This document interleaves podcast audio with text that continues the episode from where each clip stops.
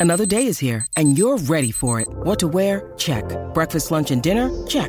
Planning for what's next and how to save for it? That's where Bank of America can help. For your financial to-dos, Bank of America has experts ready to help get you closer to your goals. Get started at one of our local financial centers or 24-7 in our mobile banking app. Find a location near you at bankofamerica.com slash talk to us. What would you like the power to do? Mobile banking requires downloading the app and is only available for select devices. Message and data rates may apply. Bank of America and a member FDIC. Hey everyone, welcome back to the Your Money Life podcast. We're at episode 155, I believe, episode 155. Um, so this week we're going to get into everything that we need to discuss. But first and foremost, make sure you five star rate, review, and subscribe to the podcast wherever you are listening. Because um, we got a lot to go over this week, a lot to go over. And of course, remember we are shooting this. It's going to be up on YouTube as well as when it goes live on DSPs, which is Apple, Spotify, podcast. It will also be up on YouTube. This week we have a lot to discuss. Um, so we'll jump right in our market update. And I'm going to be checking my phone here. Um, easy to do that when you're looking at some stuff uh, rather than kind of typing on this long this computer over here. So I mean, the big thing you know that everyone is kind of looking at right now um, is Fed tightening, and if we're going to over tighten, if we're going to push into a major recession. We talked about plenty of times the job layoffs they're going to come and they're coming in more fast and furious in the first quarter uh, with Amazon announcing layoffs, with Microsoft announcing 5% layoffs and that 10,000 um, um, jobs, uh, positions being voided. So that's that's played a part into how the market's moving. First, you know, first to start the year, the market's been done decently. What we're up five, four percent uh, on the S and P 500. Even though today looking to it be a down day, that's including that four to five percent. So, so what you're seeing is kind of um, really a, a market that's looking for direction. The earnings is going to be a big part. We're seeing bank earnings come out. Um, and some banks have fallen on those earnings, right? And then we're going to see tech, we're going to see media, we're going to see all the rest of companies report over the next several weeks, um, and that will give a good tell on how you know these companies are doing as far as releasing uh, returning profit back to shareholders. So that's going to drive the market in a couple different ways in the next couple months. That's going to be the big deciding factor uh, before we push into any other thing that would give us a sense of where the market would be going. So, so that's the big thing. And also, you have to wonder if the Fed's going to over tighten. That's now the discussion, right? Over tighten means um, as the Fed is raising rates, a lot of people are saying, oh, they won't go over 5% terminal rate. Now the Fed and some Fed members are saying that they may go over 5%. That would mean we're tightening even more. We're constricting um, the flow of money in the economy, right? Because we're making people save, we're making borrowing money more expensive, um, and they're actually restricting um, their balance sheet. They're lowering their balance sheet, which is also tightening monetary uh, supply. So those are some factors that play into the first quarter of this year. What are they going to do in the next meeting? What are they going to say for the outlook of pausing rates or continue to raise rates over the next couple of months?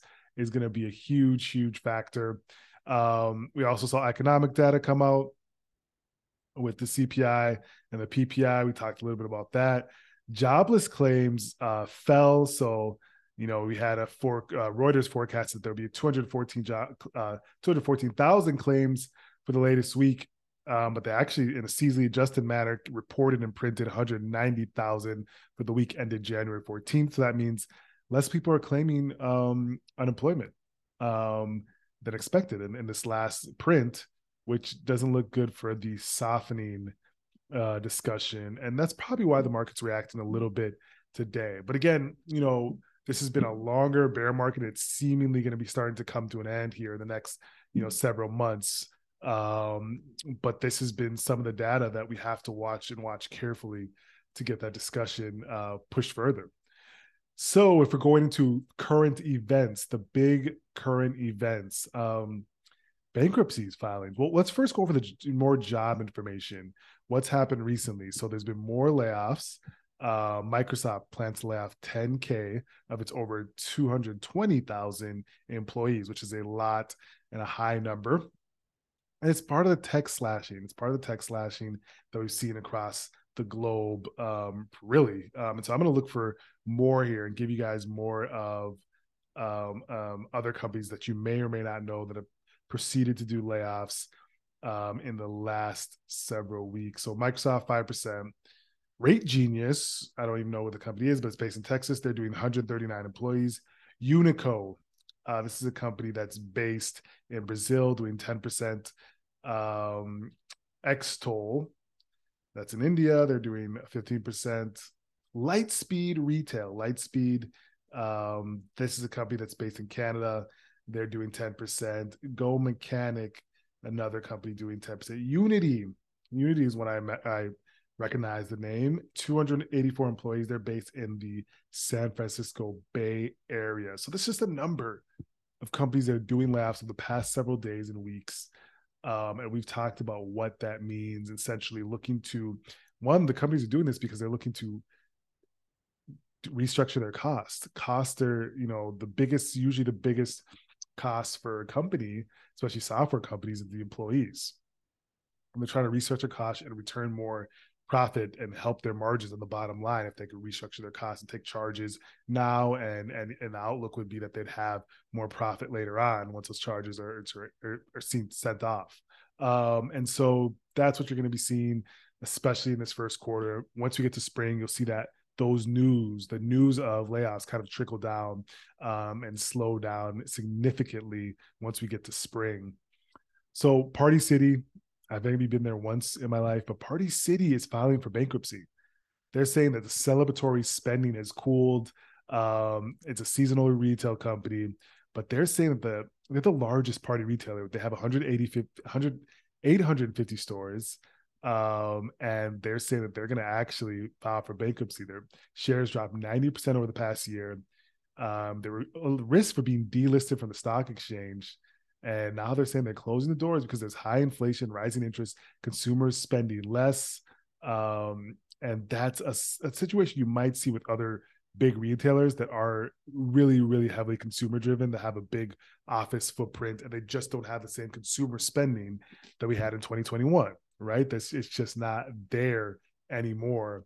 And that's going to be something that you're going to see a lot, a lot, a lot, lot more. So, fact of the day so far on average 1.6 tech workers have been laid off every day. That's a scary um, so far this year on average um, that's a scary average to see and we're praying for those people. Um, now if we keep moving forward so this is an interesting report but they're saying that younger consumers dominate luxury spending because social media fomo is des- is fueling designer spending all right? Apparently if you're under 40 that's millennials and gen z's they're responsible for the growth in the luxury market, according to a Bain and Company report. They said the luxury consumer, the Lux consumer is getting younger, and shoppers are starting to buy designer goods at 15 years old, three years earlier than millennials did it. So I'm a millennial, and there's people that in the Gen Z eh, age bracket that are buying designer goods at 15 because they can flex on Instagram um, and flex within school but it's it's an interesting report because that, that stuff has never really meant much to me um as far as designer clothing i'm just not a huge designer clothing guy but you're seeing and we're going to do another talk we're actually going to get to next we're talking about how social media is driving and shifting the way people think and view things especially uh, for younger brains that are not fully developed um, and may not have the ability and the capacity to be to, to be able to withhold peer pressure right um, and so you've seen companies like LVMH, uh, LVMH shares surge. Um, a lot of, you know, that's a big luxury brand that has a lot of companies and brands underneath their umbrella. Um, and so speaking on that bigger report, there's been lots of talk on Twitter and Instagram about just the studies have linked, you know, whether it's Instagram or, you know, other social media to depression, body image and self-esteem issues, especially within young women.